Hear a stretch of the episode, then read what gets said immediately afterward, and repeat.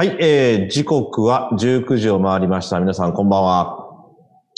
えー、下関から発信する社会課題発見型ライブトーク番組、ジョインデルハスさん。えー、今日で48回目を迎えております。えー、番組進行役パーソナリティの北尾洋二です。えー、昨日はですね、あの、ジョインデルハスさんちょっと特別編ということで、えー、大丸下関店の1階からですね、以前ジョインデルハスさんのえーゲストにも登場してもらい、えーこのジョインデルハスさん、今日はですね、あの、大丸のえー7階のジョインデルハスさんからお届けしておりますが、えーこのオープニングアクトの時にですね、舞台という風に漢字二文字を記号してもらった、えー九州大学を無事卒業した下日越愛理さんに登場していただきました。今日はですね、えーレギュラーの月曜日の、えー放送配信ということで、えー下関を代表する連続起業家であり、えーベンチャー経営者の吉田悟さんもゲストはい。ではなく、レギュラーで登場ということで、吉田さんこんばんは。はい、よろしくお願いします。こんばんは。どうも。えーっと、今日はなんかリラックスした感じですね。そうですね、甲子園がね、今、ずっとね、見てるんですけどね。うん。東海大菅が応援してましたけどね、負けましたね。あー。なるほど。今回東海大は、あれ、系列校な、東海大相模も出てましたよね、確か。うん、甲府も出てましたね。三つ出てる感じでしょ三つ出てましたね。やっぱ強いですね。うん。もう全然あれなんですけど、東海大相模って僕いつも東海大相撲にしか見えなくてですね。ああ、確かに。あれなんかど独特だな、相模と相撲ってなんかすごいになんか近いなと思いながら、でもそれにしてもうんうんうん東海大学ってすごいなと思って。うん、すごいですね。うん。最近どうですか？先週お休みだったんで。そうですね。まあずっとこの3月はね、結構、まあコロナの、あの、じょえーまあなんていうかな、パンデミックから1年でしたので、なんかすごくこう節目の月にしたいなという思いがあって、まあ決算は別にうち3月じゃないんですけど、うん。あの、ちょっと馬力出したいなってことでですね、久しぶりに東京にも行ってきまして、まだあの緊急事態宣言下だったんで、あの本当に人が少ないなという感じでしたけども、あのバタバタと、あの、休みなく働いておりました。なるほど。うんでもあれですね、この一週間に一挙にこの下関含めて、私も福岡行きましたけど、めちゃくちゃ人出てますね。うん、そうですね。もうなんかつ、次のフェーズをね、あの、見つけていかないといけないですよね。うんうん、。あの、まあ、政府とか行政がどう、どうであれ、まあ、僕ら商売人としては次のフェーズをちょっとそろそろと見つけに行かないといけない時期に入ってきたなという気はしますね。そうですね。今日もあの、うん。大阪府の吉村知事が第4波ということで、もうあの、公言されてましたけれども、まあ、うん。本当、ウィズコロナをどう、これから社会の生活の中に取り込んでいくかということになっていくんでしょうね。うん、だからなんかこう、これだけ長く、あのこういう状況が続くっていうことを、あのなんていうのかな、そんなにこう、真剣には多分受け止めてきてなかったという人が多いんじゃないかなと思うんですよね。うん。で、まあ、緊急事態の状況だったり、こう、今まで起きたことがないことが起きてるわけですから、うん。あのーまあ、本当になんとかその、その場その場をこう、乗り切っていくというような感覚がやっぱりこう強かったように思うんですけど、もう、もうことここに至るとですね、やはりこういう状態の中でどうこう、あの、ビジネスモデルを転換していくのかとか、うんあのーやり方をどう変えていくのかとか、まあ、結構そことがっつり向き合っていかないというような気がするので、まあ、ここからまたさらに1年続くという体に立ってですね、うんあのーじゃあどうするっていうところをそろそろと動き始めていかないといけない時期になったなという感じはしてますけどね。うん。ですね。うん。ああ、あのーまあ、今日のゲストにも絡む話ですが、あの、先日も商店街のある重鎮、まあ、吉田さんもよく知ってる方なんですけれども、うん。お話をして、もう、あの、時代の流れが早すぎて、わしゃようついていけんよ、みたいなことを言うね、ちょっと、うんみたいな感じで言われて、うん。うんだから本当、逆にその逆張りというか、あえて流れに逆らうことも大事かもしれんね、みたいなのもそっとおっしゃってたんですよね。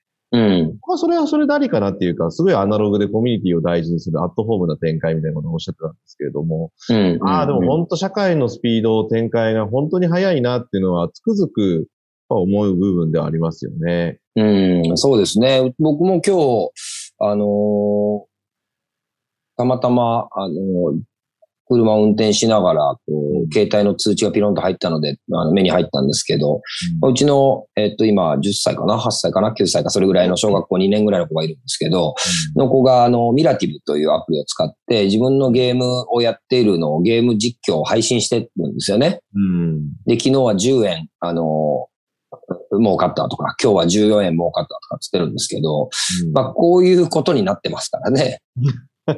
うん、こういうことになってますから、これがいい悪いとかじゃなくても、こういうことになってますからね、その時代にどう、あの、適応していくのかっていうところって、うん、まあ、あの、大事なとこですよね。ついていくかいかないかっていうところじゃもうないような気はしますけどね。ああ、それはそうですね、うん、もうそうなってしまってますからね、ある意味。そうそうそうそう。で、その中でどう戦うかっていうことなんじゃないかなという気はしますがね。なるほど、なるほど。うん。はい。ということで、今日のゲストをご紹介いたします。えっ、ー、と、この番組のですね、幾度となくこのバトンというフレーズは使ってきたんですけれども、今日のゲストはですね、水産業の分野からの登場です。えー、まずテーマからご紹介いたします。えー、次世代にどうバトンをつなげるか、水産業の観点からということで、今日は YouTuber でもあるんですけれども、山西水産株式会社取締役であり、フグ YouTuber、フグ YouTuber。ね、これなかなか珍しいですけど、えー、山西晋介さんです。山西さん、こんばんは。こんばんは。よろしくお願いします。はい。よろしくお願いします。えー、山西さんはもうすでに YouTube でも、えー、他のなんかこういうライブ番組でも、ライブトーク番組にも出られてるんで、まあ、いろいろ慣れてらっしゃるとは思うんですけど、改めてちょっとご自身から自己紹介をお願いいたします。はい、おっと。はい、えー、ご紹介ありがとうございます。えー、副 YouTuber と乗って、えー、今、活動がやっと1年経って、えー、でもなかなかチャンネル登録者数が伸びない、えー、山ちゃんです。よろしくお願いします。お願いします。はい。いやいやあの、この番組の概要欄にも実はあの、詳細書いてあるんですけど、あの、フグ、まあ、フグの自治体ミーティングの初代会長ということで。はい、やってますね。うん。これ、できたいきさつを簡単には紹介してもらっていいですか？えー、っと、えー、何年前かな ?4 年前ぐらいに作った団体なんですけど、えー、そもそもフグの、えー、業界っていうのが、まあ私がまだそのフグ業界入ってまだ8年目、9年目なので、まあ新米なんですけど、まあその新米なりに、えー、古い業界で、こう、変わらない体質っていうのはすごい感じてたので、うん、まあそういう思いをですね、こう、同じ年代の方、30代、40代の方と、まあ飲む機会があって、で、えー、まあ、下関地域大学の浜田先生、今ちょっともう移動されたんですけど、その方が繋いでくださって、まあ、せっかくやったらそう団体作ってみいやっていうことで、えー、作った団体です。うん。で、えっ、と、先日も、あの、総会、先日、あの、総会というか会合ですかね、土曜日あったみたいで、もう今でずっと活動されてるって感じなんですよね。そうですね。はい。うん。具体的にはどういう活動をされてるんですか？えー、最初の方は、えー、下関の若者にもっとフグを食べてもらおうということで、えー、カラト市場のあの、料理教室じゃないですけど、うん、なんで家庭科室みたいなとこあるじゃないですか。うん、あそこで、えー、フグを、えー、自分たちで調理して食べてもらうっていうのをやりました。うん、それ以外にはなんか、仕掛けとかそういうこともされてるんですか？あそうですね。他は、えー、春帆楼で、えー、展示会、フグだけの展示会っていうのを2年ぐらいしました。2回しましたかね。うん。で、あとはその、いろいろちょこちょここう、小規模ではいろいろやってるんですけど、まあ大きなイベントっていうとその3つぐらいが、かなと思います。なるほど。あの、吉田さんちょうど世代的にちょっと我々の世代も、あのちょうどフグの水産業の人たちが実在ミーティングのメンバーに絡んでて、吉田さんも多分、お知り合いがたくさんいると思うんですけど、活動自体ご存知でしたか？いや、知らなかったですね。ああ、そうなんですね。うん。あのー、次世代という形で言うと、本当に今の、メインとすれば山西さん30代、40代？そうですね。30代、40代です。うん。うん、そういうのっていうのは、その水産業ではやっぱりそういう次世代のそういう集まりとかっていうのは全国的に今多いんですか？それとも珍しい感じ？うん。あんまり聞かないですね。うん。もう既存のその水産業界ってもう団体があることはあるので、なんかその、それの青年部みたいな扱いでもなく、別団体っていう、新たな団体っていうのではあんまり聞かないですね。はい。なるほど。あのーまあ今日はそのバトンをつないでいくっていうことで、もともと山西さん自身が、あの、家業を継ぐということで28歳で、まあ U ターンというお話だったんですけれども、あの、はいまあ、家業を継ぐという部分で、もともと継ぐ気でいらっしゃったんですか？そうですね。あなんとなくこう、まあ、イメージ的には30ぐらいには帰って家業を継ぐのかなっていうのが、まあ、20代前半ぐらいの考えでしたね。もともと、その大学を卒業して新卒で入って、まあ保険業界に就職をされて、で、はいそれで、まあ28歳で帰ってくると。そのあたりの、その、まあ、いきさつというか、結局、それは、あの、いろんな家族のこととか、そういったことがあってっていうことですよね。ああ、そうですね。就職で言うと、その、まあ、保険会社の中で、えーまあ、大同生命っていう会社を選んで入らせていただいたんですけど、えー中小企業の社長さんをメインに法人向けの生命保険を売るっていう仕事だったので、こう毎日中小企業の社長さんと会う仕事だったんですよね。まあ、それがすごい魅力に感じて、で、えーまあ、それがまあ、売るのがただ保険だったっていうことで、手段がですね。まあ、そういう意味で、中小企業の社長さんと毎日会える仕事すごい楽しかったんで、すごいいい勉強になりました。うん。吉田さんも実際、あれですよね、U ターン就職っていう形で、あのそうですね。僕もそうですね。僕の場合は、まあ、全く逆に、あの、継ぐ気がなかったんですけど、まあ、やむを得ずという感じの方が強かったですけど、まあ、結果的には24かな ?4 の年に帰ることになりましたね。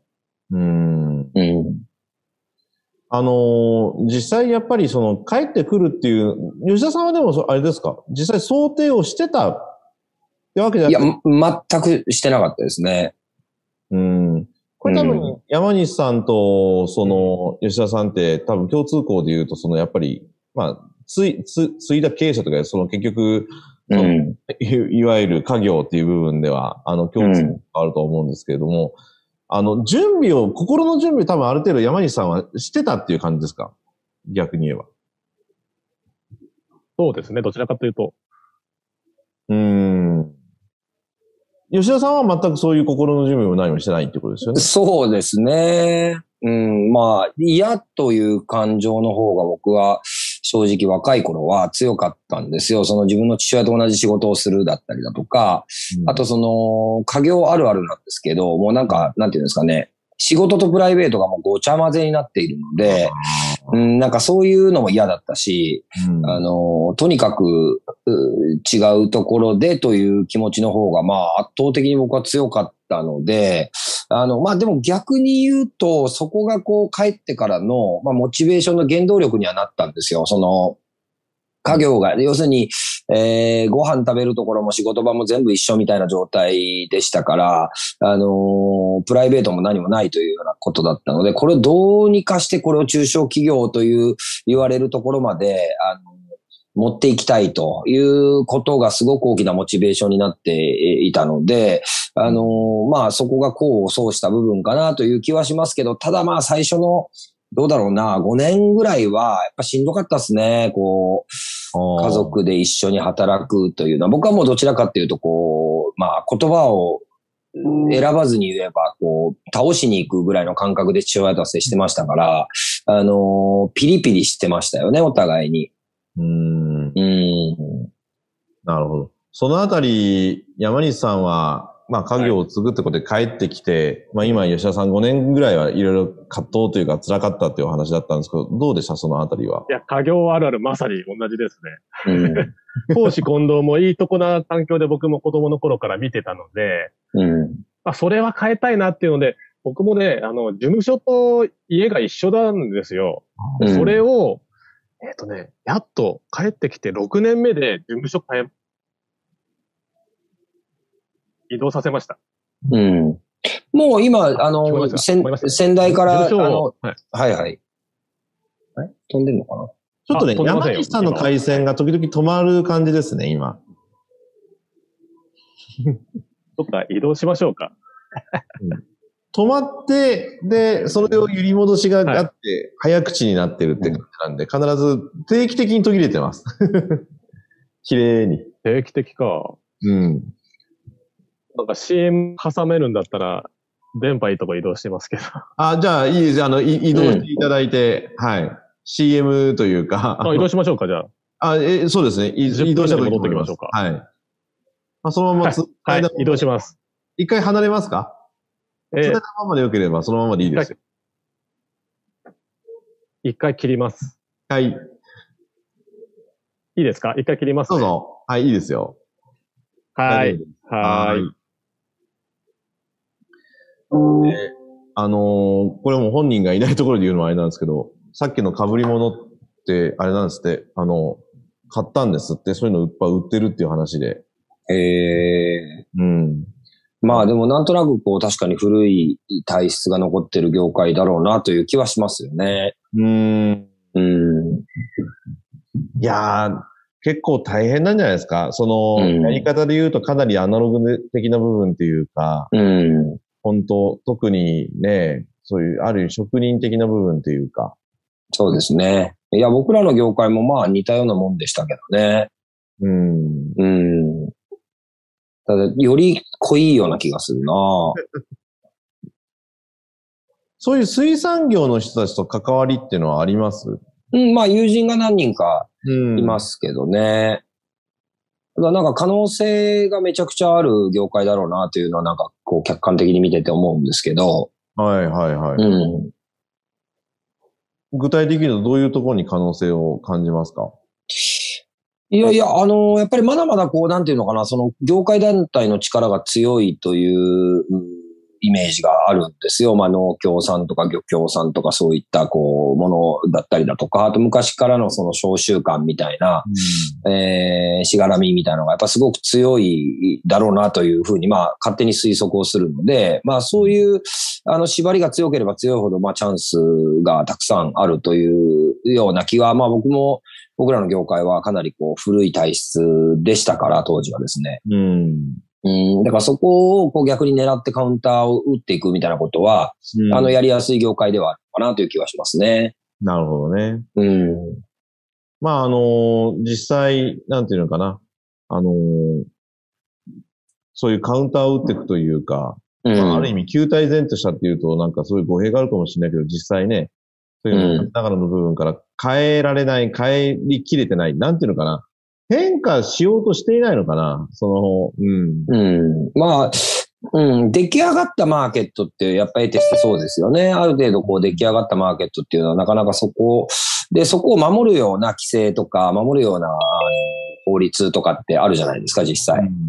うん。だからやっぱりなかなかね、変わると難しいだろうなと思いますけどね。うんどうですか？ははい、これ多分。ありました。レあ、もうバッチリなんですけど、レンズの関係か光の関係か、すんごい、ヤミさんなんか、すごい白い白いですよ。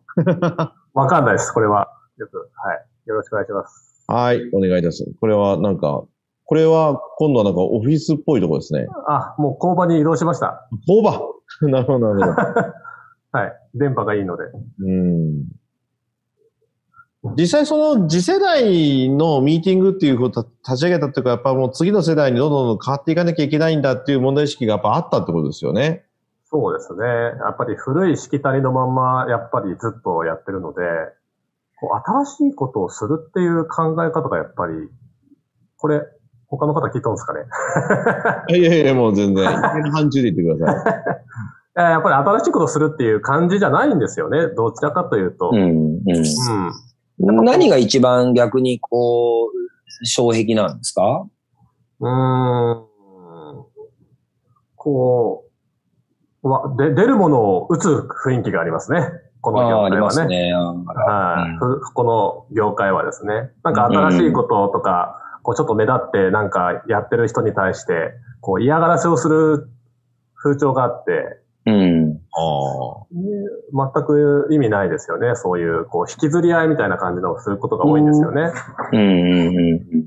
なるほどね。うん、そういう印象があるんで、あんまりこう、上の方と、まあ、僕の親父も含めですけど、うん。特に新しいことをする気もないですし、現状維持で、いいや、みたいな感じでずっとやってきてるんで、うん。で、僕が帰ってきた当初はもう、そのまんまだったら何にもせんかったらもう売り上げは絶対的に落ちるっていう状況から入ってるんで、うん。何を、何をして売り上げを補填するかってがもうさ、ファーストステップなんですよね。うん。だからそういう雰囲気が常々あったんで、まあそれは変えていかないとなとは、常々今も思ってますけどね。なるほど。うんちなみに、その同業者というか、まあ、その山西さんとかもそうでしょうけど、基本的には B2B なんですかね。そうですね。B2B ですね。うん。なるほどね。料亭さんとかに卸すというようなことですよね。とかですね。まあこう、うん量販店に卸すとかうんうんうんうん。っていうのがメインで生計を立ててるのがほとんどですね。で買い付けはオークション、市場で買い付けをするってことですよね。そうですね。うん。なるほど、なるほど、なるほど。まあ、もう全く同じ仕組みなんですよ。おー僕らも全く同じ仕組みで、まあ、あの、まあもちろん店舗での C2B という、まあエンドユーザーから買い取らせていただくというビジネスもありますけど、まあ今、今の現時点での、えーうちの会社のメインは B2B なんですけど、はい。あの、逆に僕はだからその、すオークションをやりましたね。市場を作りました。あ、そうか。市場を作ったんですね。はい。一あの、書いて一番最初にやったことは市場を作るということですね。市場を作って、まあそこからこう広げていったというところありますね。市場か。その考え方はなかったですね。うん。まあ、すでにね、こう、大きな仕組みとしてね、できてますからね、その仕組みを新た新たに作っていくっていうのは、まあ、なかなか簡単じゃないことなんだろうなとは思いますけどね。まあ、僕も簡単じゃなかったですけど。うん。うん。でもあれですよね。山西さん、業界的に結構その、保守的というか、はい。かなり制度仕組み的にも法律が絡む業界ですよね。そうなんですよね。いろいろうん法改正がいることも多分いっぱいあると思いますね。あの、うん市場で言うと、えー、卸売はね、もちろん僕らには売ってもいいけど、他の人には売っちゃダメぐらいの感じの、やっぱり、法なのか、しきたりなのか、ちょっと僕もそこまで詳しくないんですけど、やっぱそういうのがあるんですうーん。よ。で、そろそろ法改正で、その市場もなんか何何をしてもいいよみたいな感じに変わるらしいんですけど、うん。そうなると僕ら卸売ってこう本当にこう食われちゃうんだろうなっていうのは、法改正の内容だけ見てると思います。いわゆるその卸売の介在価値がないというか、もう市場が何でもやっちゃえば、そうなんです、そうなんですよ。はい。うん。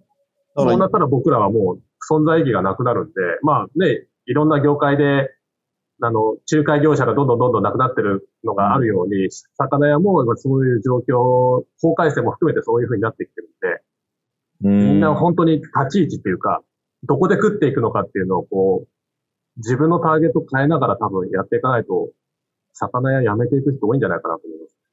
うん。うんうん。それはもう分かりやすく言うと、市場のところに市場直営の店があって、直で市場が売るみたいな感じになるってことですか？いや、そう、それも全然あり得ると思いますね。そうなることを前提に自分たちはどういう商売をしていくのかってやっぱ考え、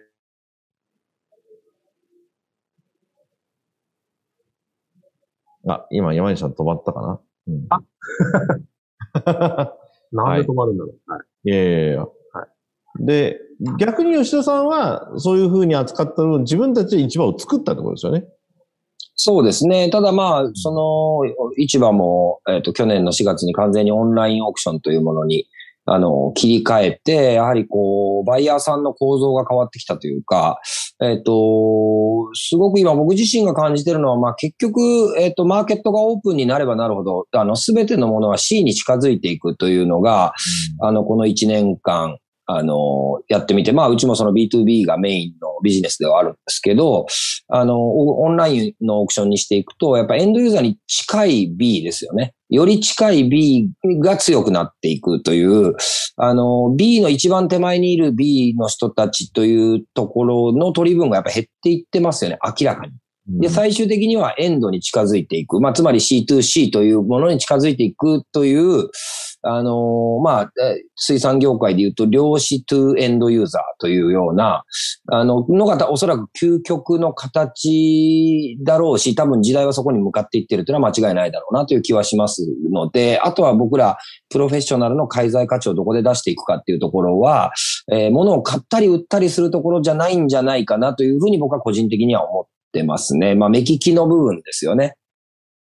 目利きの部分をどうエンドユーザーに提供するかっていうようななんか、あの、気がしてますけどね。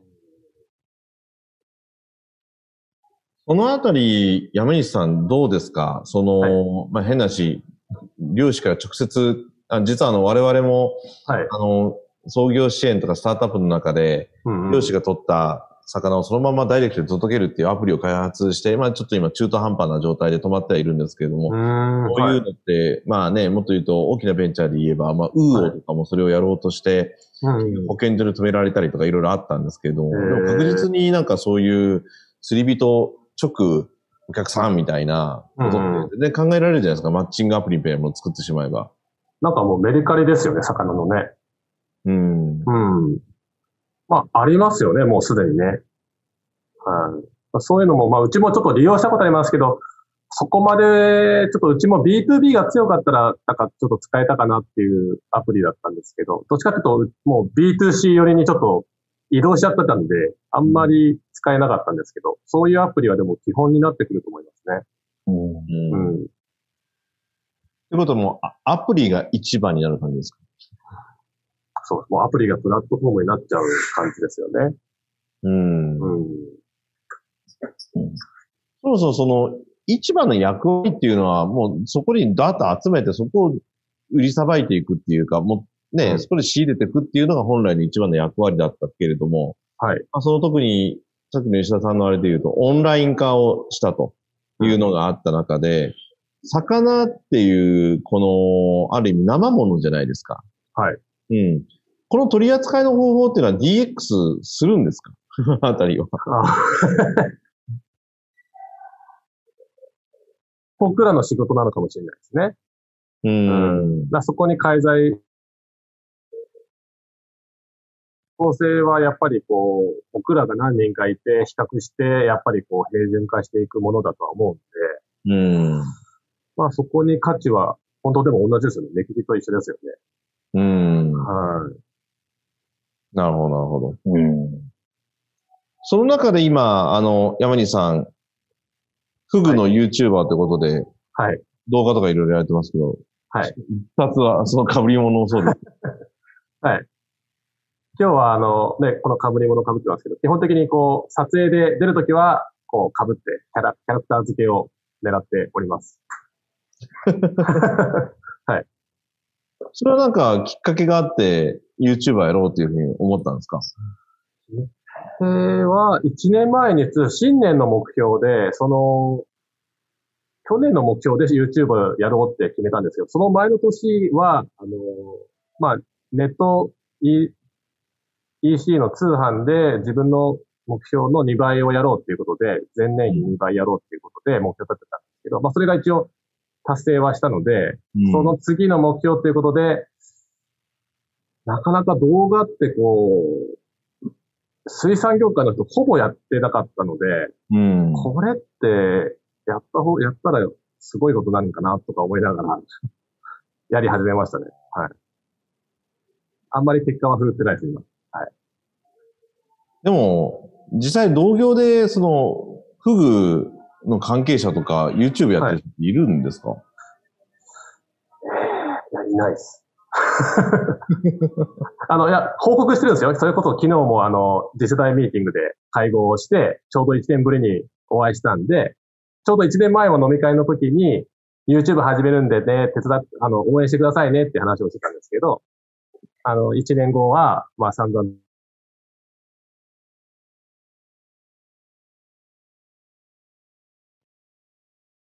特にみんなあんまりこう、なんていうんですかね、新しく、俺も YouTube やるわって人は特にいなかったです。うん。それは何なんですか？や、やりたがらないのかやらないのかめんどくさいのか。いや、儲からないからじゃないですね。儲かるんだったらやるんじゃないですか。うーん。うん。ゆくゆく儲かるって感じは僕は分かってるんですけどね。うん。コンテンツをいっぱい作れば、YouTube っていうプラットフォームでやっぱり上にもうすでに行ってるんで、うん。まあ、ね、そういう意味では絶対的に有利になるんですけど、それがやっぱり1年間継続した結果なんですよね。うん。うん。っていうのはまあ1年続けて分かったことです。まあ半年ぐらいは全然分かんなかったですね。うん。はい。なるほど。あのー実際そのやっぱり、いろいろと YouTube とか新しいこと取り組むと、そのなりの、なんつうか、先ほど、業界的な悪い習慣っていうか、なんか。足引っ張ったりとか、そう出る杭がどんどんこうのと、実際そういうのってやっぱりあったりするんですか、今でも。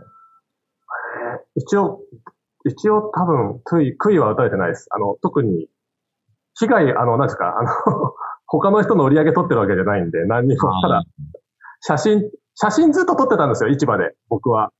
で、Facebook とかにずっと上げてたのは、みんな見てるんで、あカメラが、携帯がかビデオカメラになったよね、ぐらいの感じで見てますけど、皆さんは。はい。なるほど、なるほど。そのあたりで、その、はこれからこういう風にしていこうとかっていう、その特徴的な戦略みたいな部分ってあるんですか？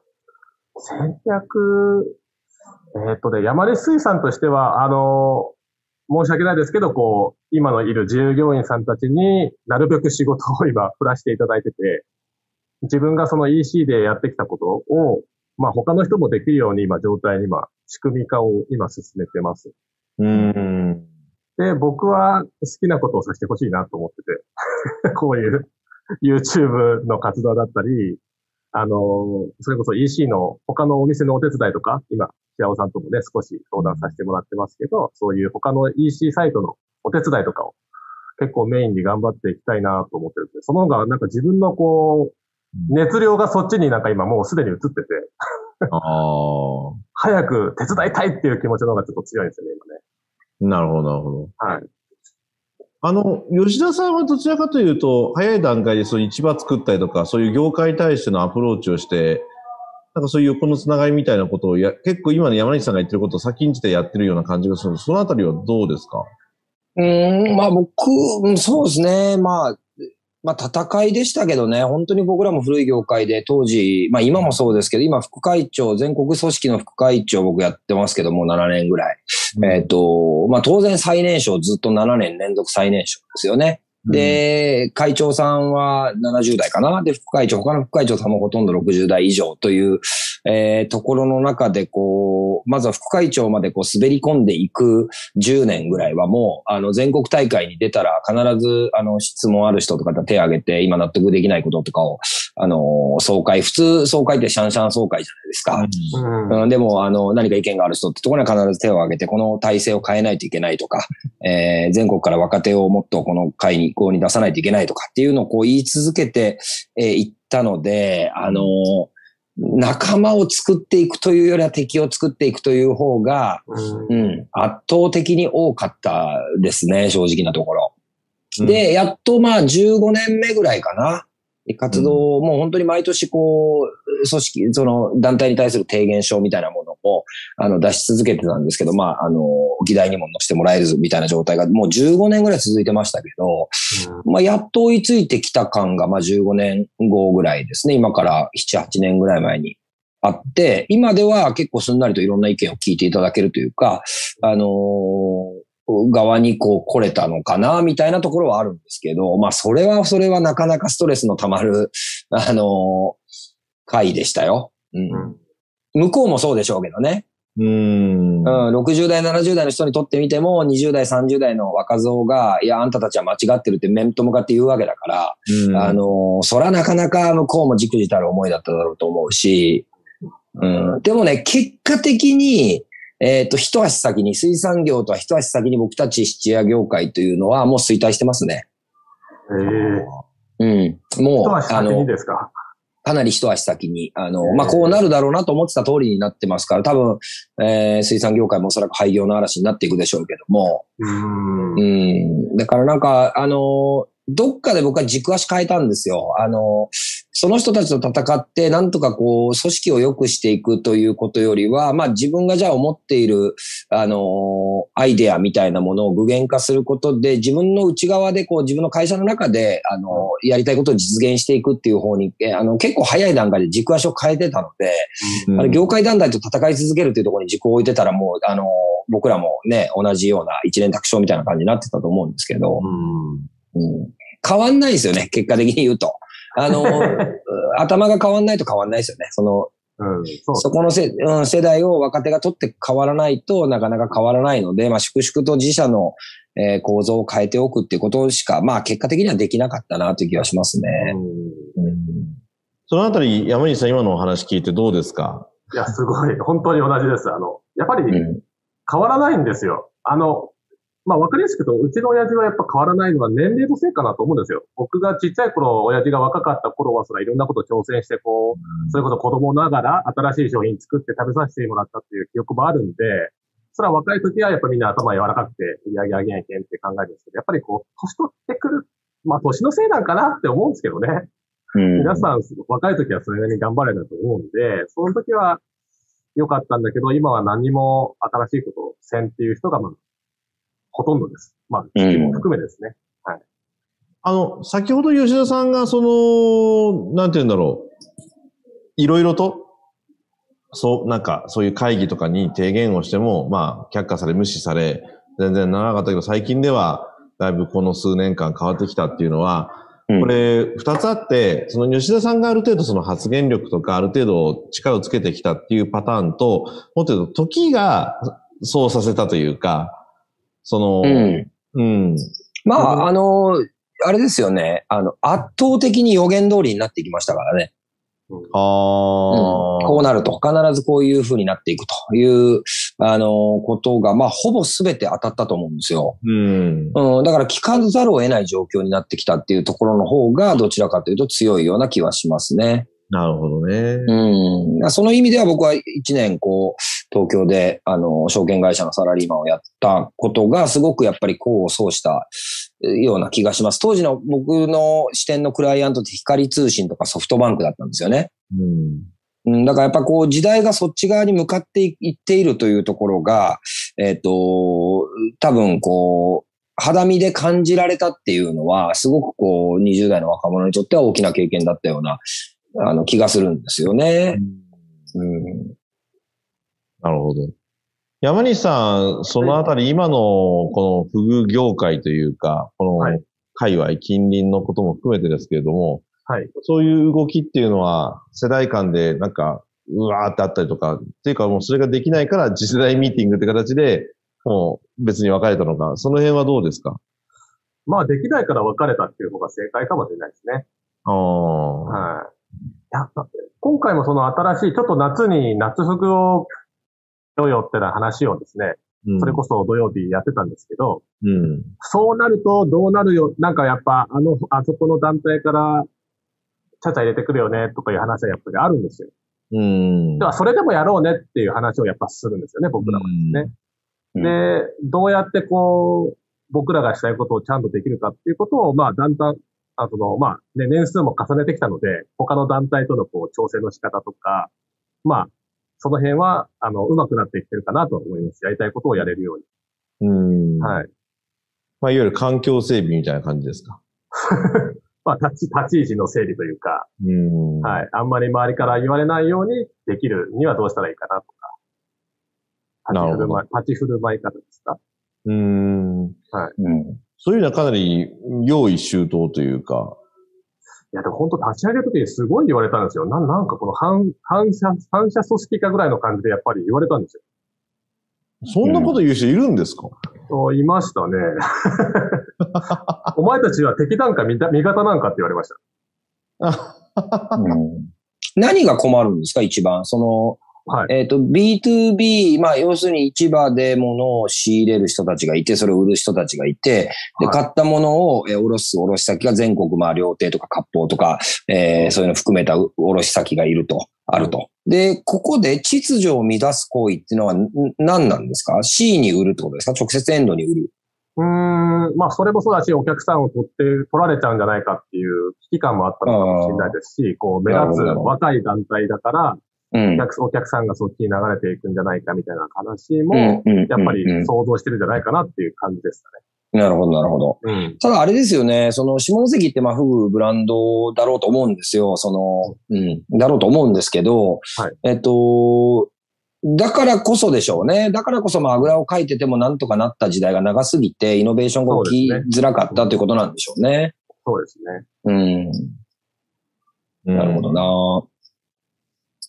海外には売らないんですか？海外にはそういう、あ、それこそメンバーの中にも海外に売るための、あの、パイプ役の方もいらっしゃるんうんで、そういうこともやってます。うん。うん。で一回その春パンローのイベントの時にも、あの、シンガポールからバイヤーを10人ぐらい呼んできたんですよ。うん。えーはいで、下関の春パンローまで来てもらって、えー僕たちの展示会見てもらって、まあ違うところにも、養殖の、うん。養殖場行ったりとか、加工場に行ったりとかっていうこともやってますんで、うん。まあちょっとこのタイミングはちょっと難しいかもしれないですけど、その、まあウィズコロナがなんか、アフターコロナぐらいになった時に、こう、花咲くんじゃないかっていうことの動きは続けてますうん。まあそっちのマーケットの方がね、明らかに大きなマーケットでしょうからね。そうですね。うん。なるほど。あのー山西さんですね。はい今日はそのバトンを継いでいくっていうこともあるので、はい。その、バトンの継ぎ方みたいなものっていうのは考えてらっしゃるんですか？それとも、うん。うん。バトンの継ぎ方は、まあ基本的にはもう、あの、親から、基本的にはもう全部引き継いでるつもりでもうやってるので、うん引き継ぎはもう終わってるかなと思ってるんですよ。はいはいはいはい。はい。なんでもう次どう繋げるかですよ。僕らの子供にどう繋げるかっていうことでうちはよくて、まあそういう意味ではやっぱりこの、フグの文化がなくなることはないかなって、まああぐらは書いてるところはあるかもしれないですけど、あうんなくならないとは思うんですけど、こう資源の問題とかってやっぱりどうしても少なくなってきてるんで、うん。そのフグ一本で僕この下関ってどこまで持つんかなっていうのはすごい疑問を持ってるんで、こう、やっぱその本当、下関フグ次世代ミーティングの皆さんとも話すんですけど、どうやって生き残るかっていうのはすごいみんな考えてます。うん。正解がないんですけど、うん。うん。こう養殖から、下関の一番弱いところってこう、養殖をしてるところの業者がないんですよ。全部ほとんど養殖で言うと九州から買ってるんで、で、その生産されたトロフグとかが下関に集まってきて全国に売るとか。まあでも下関ばっかりじゃないので、今ほとんど東京とか大阪にも、そのトラック1台あったら突っ込んでいけるんで、うん。全部下関に持ってきてるっていうのはもうどんどんどんどん少なくなってますんで、うん。そういう意味でこう、要はそのフグの値段を決める力関係っていうのもやっぱり弱くなってるんですよ、間違いなく。うん。む昔に比べて。まあそういうところをどう維持するとか、どうやってここを持っていくかっていうのは、僕らにとってはすごい結構大事です。その価格がすごい左右されるんです、そこで。うん。あそれはね、あの、多分吉田さんとかも目利きの話だったらすごいわかると思うんですけど、力関係ってやっぱあると思うんですよ。うん。だそこをどう維持するかっていうのも結構、そのフグ業界って見たときにはすごい大事になってきますね。なるほど。うん。まあ、その、価格決定っていう部分で言うと、まあ、はい先ほどそういうふうに相対的にというか、全然変わってきてるっていう話があったと思うんですが、はい。その、下関の優位性っていうのはやっぱ揺らいでる感じなんですか？まあ昔よりはやっぱ、ここに運ぶこともできますし、うん。うん。うん。で、どこでもネットで注文できる時代にもなっちゃってるんで、うん。あえて下関から送ったものを食べなくても、トラフグ食べれますしね、正直。うん。うん。そういう意味でやっぱみんなどう、どう差別化するのかっていうのは本当だ、団体含めて団体としての行動とかやっぱそういうのって、これからすごい大事になってくるんじゃないかなと思うんですね。一社でやっぱりどうにもならないことなんで、こればっかりは。はい。そうですね。それはなんか、実は、こう、非常に危うい、あのーリングの上で戦っているっていうことですよね。実際のところ、、はい。ね、下関で水揚げされるわけではないですからね。そうなんですよ。うん。これ、例えば佐賀とかがブランドを作ってきたりね、東ももしくはね、東京そのものがうんあのブランドを作ってきたりするって考えると、じゃあ今の優位性って何で担保されてるのってさ、もしかしたら伊藤博文とかでしょ？うん。もしかしたら歴史だけかもしれないですね、もそうでしょ？いや、はい多分そこ、そこなんですよ。僕らは結構そこを、う。うんあのー若手時代に若手とよく話してましたね。実はないよ。うん質屋は鑑定力があるっていう、はいまあ、下関といえばフグであるっていうのと一緒ですよね。いわゆるはいイメージですよね。はい、はい、はい。うんイメージだけで飯が食える期間って実はそんなに長くなくて、うん圧倒的にひっくり返される可能性がイメージというのは特に今この、えー下関のフグっていうイメージってこう長い時間をかけて口伝えに伝わってきたから強いと思うんですよ。あ。でも、今って一瞬時に SNS で広がる時代うんなわけじゃないですか。だからそういう時代に下関イコールフグっていうブランドっていうのは非常に危うい気はしますね。いや、本当や危ういでうすね。ん。はい。うん。やっぱり山西さん感じますか？危ういと。いや、もう最初から危ういとしか思ってないんで、うん まあ、その中で別にその自分があの、あの、その一人で何もできないですけど、うんこここんなことしてですね、ああ、下関の福屋がなんかやってるわぐらいの感じなことも、まあ、少しでも貢献できればなっていう思いも、まあ、一応あります。一応ですね。はい。なるほどね。はい。じゃあちょっとあれですか ?YouTube でのその先っていうのはなんか目標みたいなのあるんですか？目標はですね、あの、これもうフグ業界関係ないんですけど、まあ、結構、北尾さんとも結構僕すごい理念が、あの、すごい好きで、あの、ザ・メメディアジョンの、あれですか？理念ですか？地地域を超えてみたいな。ああ、あれはうちの会社のですね、地域の。ああ、そうですよね。はい。あの言葉すごい好きで、だから地域の人たちをもっとこう、アピールできる場っていうのを作りたいなってすごい思ってて、自分が影響力が少しでも大きくなったら伝わる人も増えると思ってるうんので、なんかそういうことをしていきたいなと。地域のなんかいい商品があるのに、うん廃業しちゃったりしてる、まあ同級生のね、あのお店とかすごいあるんですよ、実際。そういうのをこう、見るとやっぱ寂しいんですよね。うんそういう人と話してると、やっぱりこう、新しいことをしなかったりうんしてなかったんですよね。まあ僕も助言、ね、わ若者ながら、例えばね、こう、イインシートがこういうふうにした方がいいんじゃないですかとか言っても、やっぱり、ああ、まあそうやねとか言いながら、やっぱやらないんですよね。うん。それでそのままお店閉めちゃったりとかいうのをすごい何件も見てるんで、なんかこう、うん。はい。あ、どうぞ、はい。いや、なんでやらないんですかね？なんでだろう。理由までは聞かなかったですけどね。なんでなんですかね？うん売り上げが下がってるっていうのはもう自分たちでも言ってるんで、じゃあ楽しいことしたらって言っても、なんかまあちょっとわからないとかいう感じでしたかね。うん。教えますけどねぐらいは言ったんですけど、まあそれでもやらなかったんで。うん。あの、吉田さんね、その、やるかやらないかっていうと、そうやった方がいいに決まってるじゃん。まあ、これ商店街のよくある議論じゃないですか。やった方がいいのにやらない人が多いっていうね。うん。な、なんなんですかね？いや、まあシンプルに、あれでしょ。怠慢でしょ。うん、怠慢だと思います。だってその、生きるか死ぬかの場面なわけじゃないですか、うん会社としてはね、うんはいで、それで前に出るか出ないかっていうところは、僕は勇気とかそういう次元のことじゃなくて、うんただ怠けてるだけだと思いますけどね。うん。うん。うん。北尾さんはね、カナトの商店街でいろいろやってるのはもちろん知ってますんで、他の商店街もですね。やっぱりやらない方いますよね。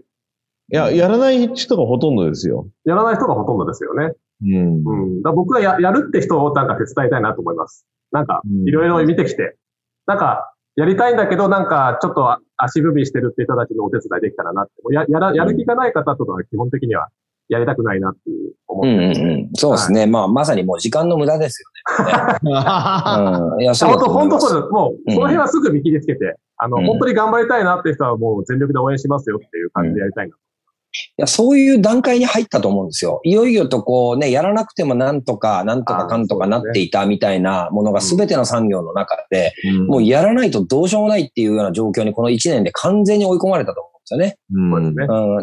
うん、それはもう、ここに出てる3人が3人とも僕は同じ崖っぷちに立ってると思うので、うん。うん、そこで、うん、そこで止まって座して死を待つのか、それとも前にもう怖くても前にね、一歩前に踏み出すのっていうことだけなので、うん、まあたまたま3人とも前にだ踏み出すのを選んだから、まあ結果ってあんまりもう関係ないような気もするんですけど、うん。だからその、うん、座して待ってる人たちを、あの、のところまで戻っていくほど僕たちも余裕がないっていう状況にいよいよなったってことですよね。うんいや、本当そうですね。うん。あの、今日も大学のね、あの、就職指導が新卒採用とかその辺の話になった時に、うん。この10年でだいぶ変わりましたよねって話になって、うんあの、特にこの今年のその1年生、2年生とか結構若手も見ててもそうなんですけど、もうね、日本語が伝わらないんですよ。日本語が伝わらない。あの、日本語喋ってるのに、思いが届かないとか、なんかね、うん、届かないんですよね、とにかく。うん。で、なんちゅうの、やりたいこともないし、なんかとりあえず毎日が過ごせればそれでいいですっていうふうに、まあそれはいいとは思うんですよ。何かアクションしようよって言っても、いや、うん、めんどくさいですね、とか、動かないとか。だからさっきの高齢者、まああえて高齢者っていう表現使いますけれども、僕らより上の世代が、やりましょうよって言っても、やらないのと同じ精神状態、あるえ意味。えそうなんですかうん。っていうの、が、はいもう二極化してて、昔なんか262とかってなんか言ってたじゃないですか。じゃなくて、なんかね、全体的に2、3割の人たちがやるで、やらない人たちがもう圧倒的に7、8割ぐらいな感じでドーンっているような、っええていうのが若者にも出始めてるから、まずいですね。そう、やった方がいいのにやらない。うん。うん。っていうのが見受けられるよねっていう話になって、ちょっと、僕はもともとゾッとずっとしてるんですけど、若者に対してある意味。怖いですね。うん。これ何がそうさせてるかちょっとわからない。もう少し解明する必要があると思うんですけどね。うん。うん。まあいろいろね、教育の問題とかあるでしょうけど、まあ結構僕は大きな問題として、国のなんか日本っていう国ってこう失敗に対して寛容じゃないじゃないですか。うん。うん。だからちょっと失敗がしにくい国ではありますよね。うん。うん。なんかそのセカンドチャレンジみたいなものが尊重はされないというか、うんう。ん。なんかこう、ね、潰れたら潰れたっていう、この、のなんか一斉攻撃みたいなものがあったりするわけだから、なんかちょっともう少しやっぱり失敗に寛容な世の中になっていかないと、チャレンジは生まれていかないような。で、それにやっぱり若者も辟易してるっていうところもあるような気がしますけどね。うんうん。山内さんどうですかそのあたり？すいません、僕もうおじさんなんでわかんない。そうなんですかね。もうすごいショックですね。でも、一応ね、北尾さんの周りにはやる気のある人たちばっかり集まってると思うんで、なんかそこから波及していくしかないんじゃないですか。はい。うん。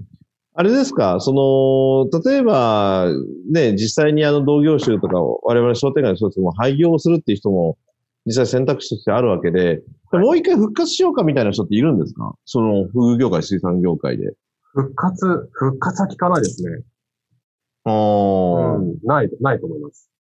復活しないんですか、しないです。おやめたで終わり。辞めたっていう人が多いですね。はい。ちらほら聞きますね。えーで、それや、やめたら次どうするんですか？何もしないんですか？うーん。だから考えるって言ってましたね。今年、魚屋辞める方は。うーんう。ん。まあ、もうご、ご高齢っていうこともありますけどね。うんまあまあね。うん。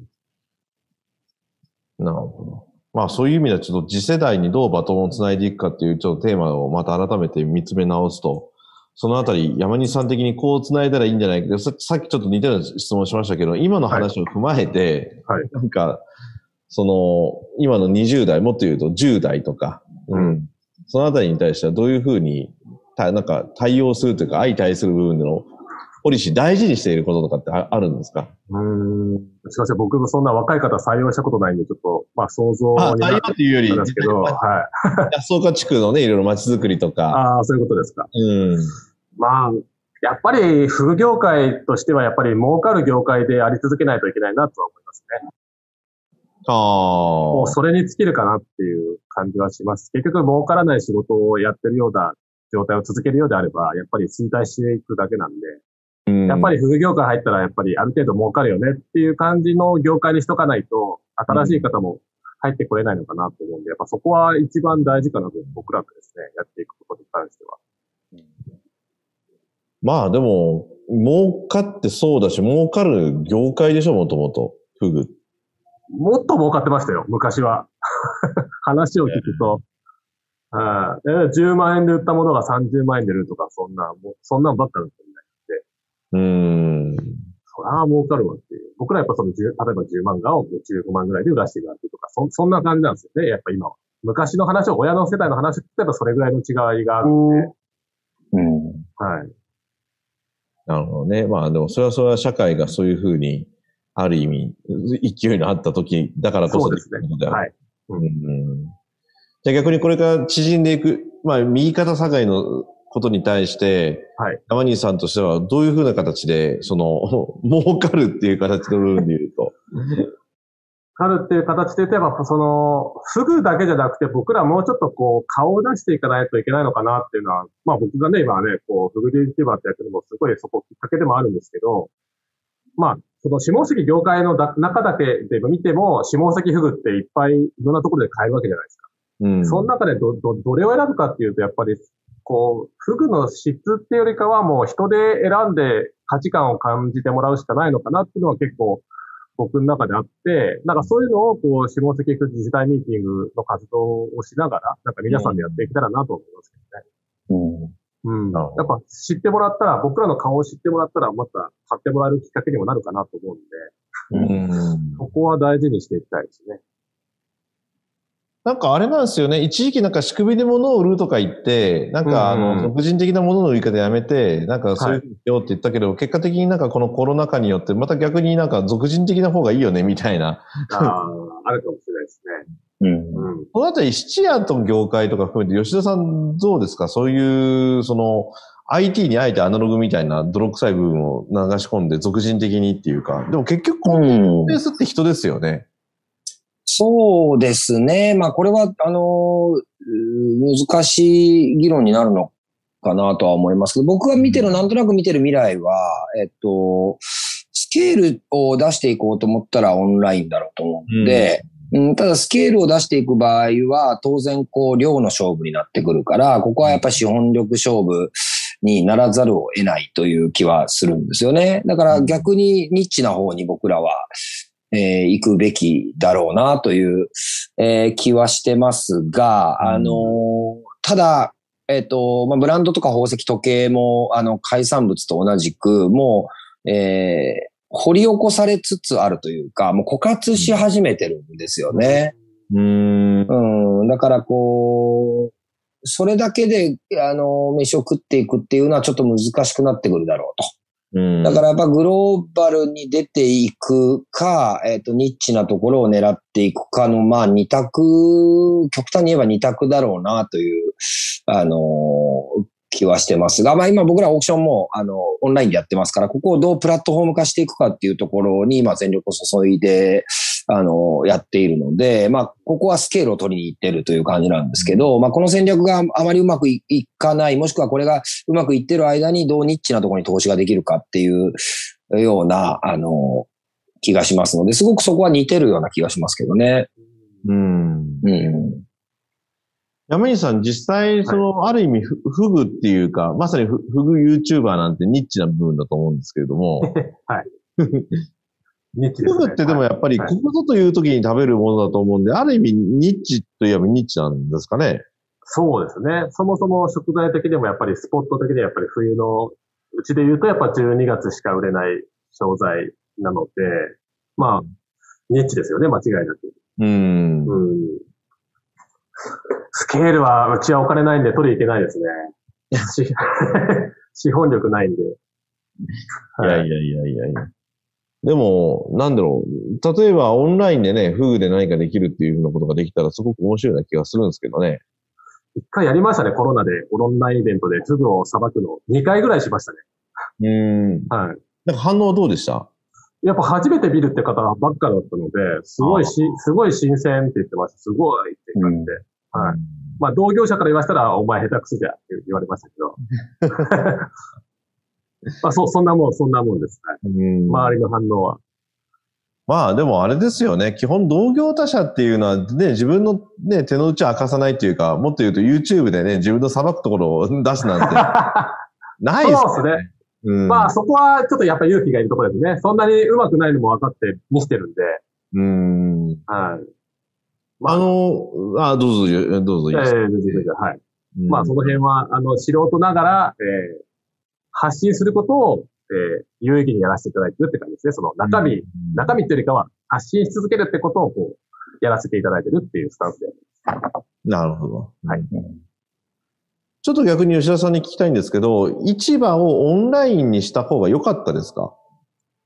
うん、そうですね。まあ、うん、まあ、功罪あるかなとは思いますけど、そうですね。まあ、いかに自分が胃の中の蛙だったかというのも、オンラインをやってみて気がつけたし、うんえーもしくはオンラインでは成立しないと言われていたし、僕も半ばそう思っていた。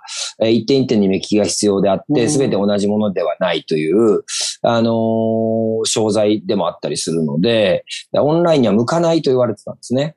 うんで、車はオンラインに変わってるんですけど、やっぱ動産はオンラインにはなかなか変わらないだろうという。僕もまあ、半ばそういうふうに思ってたことが、いや、ぜやり方次第では全然できるよねっていう。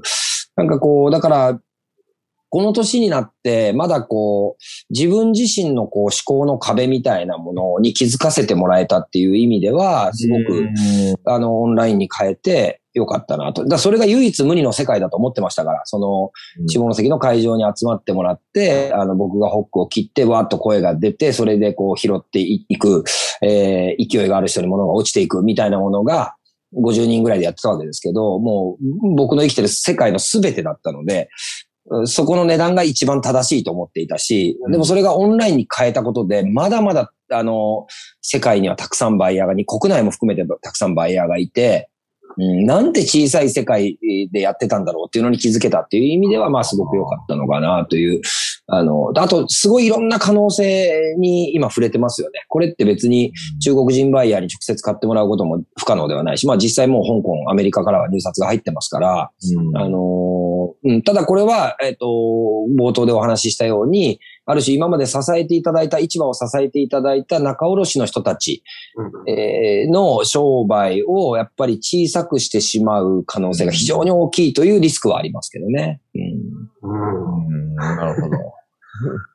まあ今ね、あの吉田さんが車はもうすでにオンラインっていうふうにっていうふうな、僕もちょうどまさにその気づきの部分で言うと、あの、ちょっと自分の前職の仕事を含めて、あの、車のオートオークションの現場に何回か足運んだことがあって、これ絶対オンラインでいいよなっていうふうに思ってたら、もういち早く、あね、いわゆるソフトバンクというかヤフーが、ね、あのカービューとかいろいろやって、で一挙にオンラインに持ってって、何ら違和感なく今動いてるっていうところも含めて、いずれ全てはそういうふうになっていくんだろうなと。問題はやっぱり初めの一歩を誰がどのタイミングで踏み出すのかっていうところもあるので、それを今石田さんがね、はじ、初めの一歩。で、無論山西さんも、まさにフグの YouTuber ということで初めの一歩を踏み出して、これがどうスケールするかっていうのは、ちょっとこれからのおお楽しみなんでしょうね。はい、楽しんでください。楽しんでください。朝楽しんでやってます。はい。ありがとうございます。えっ、と、もうちょうどお時間です。8時、えー、ちょうど今3分ということで、そろそろまとめに入っていくんですが、あのー山西さんせっかくなんでですね、はいあの、この番組ご覧の皆さん、あの、結構、あの、今日もですね、それこそあの、は松本くんっていう話もありましたけれども、はい、松本君。あのー結構ね、彼の YouTube を見て、ああ、YouTube 出てた人ですかみたいなこと言言われるんですよね、この場に、ジョインでるさんに。まあ、そういう、あの、数ではなく、見る人の、届く人に届くみたいな形になるんで、うんあの、ぜひこの番組、えーご覧の皆さんにですね、なんか、はい一言ということであれば、あの、何でも構いませんので、言っていただければと思うんです。どうぞ。はい、ありがとうございます。えー、フグ YouTuber の山ちゃんです。えー皆さん見ていただきまして、ありがとうございます。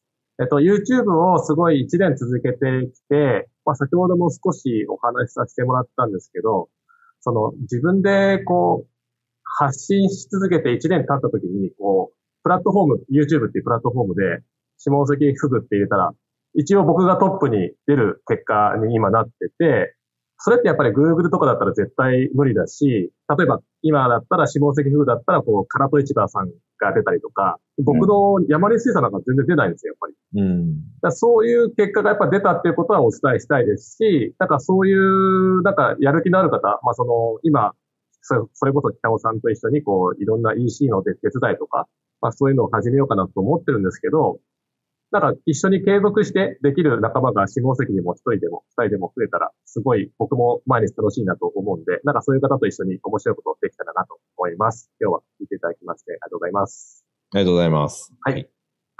あの、吉田さん、あっという間の1時間でございます。はい。今日振り返っていかがでしたか？いや、まあ本当ね、似たような業界だろうと思ってたので、うん。あの、すごい同じような、あの、感じなんで、なんとかね、ここを打破していってね、あの、はい。次のフェーズにね、行けるといいなというふうに思いますし、なんか僕は、こう、今、えっ、と、オンラインでオークションやってて、今1500社、600社ぐらいかな、1600社ぐらいの会員を、あの、日本全国で抱えてる、まあ、プラットフォームをやってるわけですけど、で、今はラグジュアリーグッズをメインに売ってますけど、この中で僕、岩流焼きとか、それこそし、あの、フグとかを売りたいなと思ってて、全国にいるんでね、バイヤーさんがね。で、そうするとなんかこう、オークションにそれが出品されて、で、ワンプッシュで買えるみたいな状態を作って、えー何人が買ってくれるの。まあ大体常時接続で300人ぐらいがオンラインで常時接続毎日してくれてますので、はい。でそういう人がこう、お中元お歳暮用とかにね、自分で押したりとかするような、なんかこう、そういうい、いわゆるコラボみたいなものが、うん。あの、もっとこう発展していけれる可能性がオンラインにはあるなと思ってるので、うん。なんかいろいろね、模索できればなと思ってますまた引き続きよろしくお願いします。ありがとうございますフグ、フグ出品したいです。はい。そうね、面白いですよね。うんはい。う売れると思うし、なんとなく。なんとなく売れそうな気がしますね。売れそうな気はいがする。売れそうな気がします。やってみましょう、ぜひ。うん年末にはいお願いしますはい。はい。よろしくお願いしす。ます。ありがとうございます。そうですね。あの、さっき吉田さんが最後にポロッとおっしゃった、そのね、オンラインだからこそやりやすい、コラボしやすいっていうのはまさにそうだなと、本当思います。うん。あの先日、それこそ昨日ですね、ここのジョインデルハッサンで、あの、地酒の、今までアナログでやっていた、あの、地酒デイズというですね、2000円払って地酒飲み放題っていうのがもうこういう状況でできなくなった時に、まあ、とりあえずオンラインでやってみましょうかって言ったらですね、あの、酒蔵さんの人たちがすごい熱心で、結果的にメジャーなところで言うと、脱菜の朝日酒の桜井社長が、このジョインデルハッサン、この番組に出ていただいて、あとそれ以外には、あの、長山本家酒造場のですね、あの、長山高弘さん、あの、ゴリさんっていう形で今テレビで出まくってますけれども、とか、あの、いろんな方々が、でもっと言うと最近の今流行りの長州酒造の天美っていうのがですね、今できてばっかりなんですけども、その藤岡さんとかですね、あの、うん。本当話題の方々が、で、地元のあの、下関酒造の関娘の内田さんとか、うん、あとその山猿の長山さんとか他にも出てきてですね。あの、共通しているのは、やっぱ地域とそのお酒に対して、商品に対して、ものづくりに対して愛があるんですよね。うん。うん。で、もっと言うと、あの、脱菜の朝日酒造のオフィスも、あの、この中継で流したんですけども、拝見したんですけど、ほぼ IT 企業。えーうん。だけれども、その物事に対して真摯に取り組む姿勢は、本当まだ酒蔵、言い方変だけど中小企業というか。で、やっぱりその、裏話とかいろいろと、あの、オンエアじゃない時の聞いたんですけど、やっぱ急激に会社が大きくなった時のところとかも結構やっぱりいろいろとうあったみん。たいで。うん。だからそういった意味ではね、あのーある意味質屋とか、それこそフグっていう話ですけど、いわゆる酒蔵っていうね、そもそも脱菜がなかった頃も、今の社長っていうのはね、前のその銘柄のとこから会社の状況を知ってて、本当に中小企業というか、その状況だったのが、もう今や世界に感度のところまで行ってるっていうのを間近で見てるっていう話聞いてて、そういった意味では誰でもやっぱり、チャンスはあるんだろうし、それこそ初めの一歩をどういうふうに踏むかっていうところなのかなっていうのをちょっとずっと昨日も非常に印象的だったんでですね。うん。ぜひ、あの、すいません。あの私なんか客観的に中間的な立場であれですけども、吉田さんも 山西さんもですね、本当あの、昔ながらの業種で何々屋さんと言われる人たちではありながらも、これから新しいステージに行けるんじゃないかなというふうに思ってますんで、ぜひ、あの、バトンをつなぐ経営者として、あの、私は創業者じゃないんであるんですけれども、はい。ぜひ、あの、3人頑張っていきましょう。よろしくお願いします。はい。よろしくお願いします。ありがとうよろしくお願いしまございますす。。ありがとうございます。えーということでですね、えージョインデルハンスさん、今日の48回目ということでお伝えしてまいりました。今日のゲストはですね、えー、フグ YouTuber で山西水産の取締役山西慎介さん、えーをゲストにお迎えいたしました。山西さん、本当にありがとうございました。ありがとうございました。ありがとうございということで、あの、ます視聴。者の皆さんどうもありがとうございました。ジョインありがとうございました。また来週よろしくお願いします。ありがとうございました。ありがとうございます。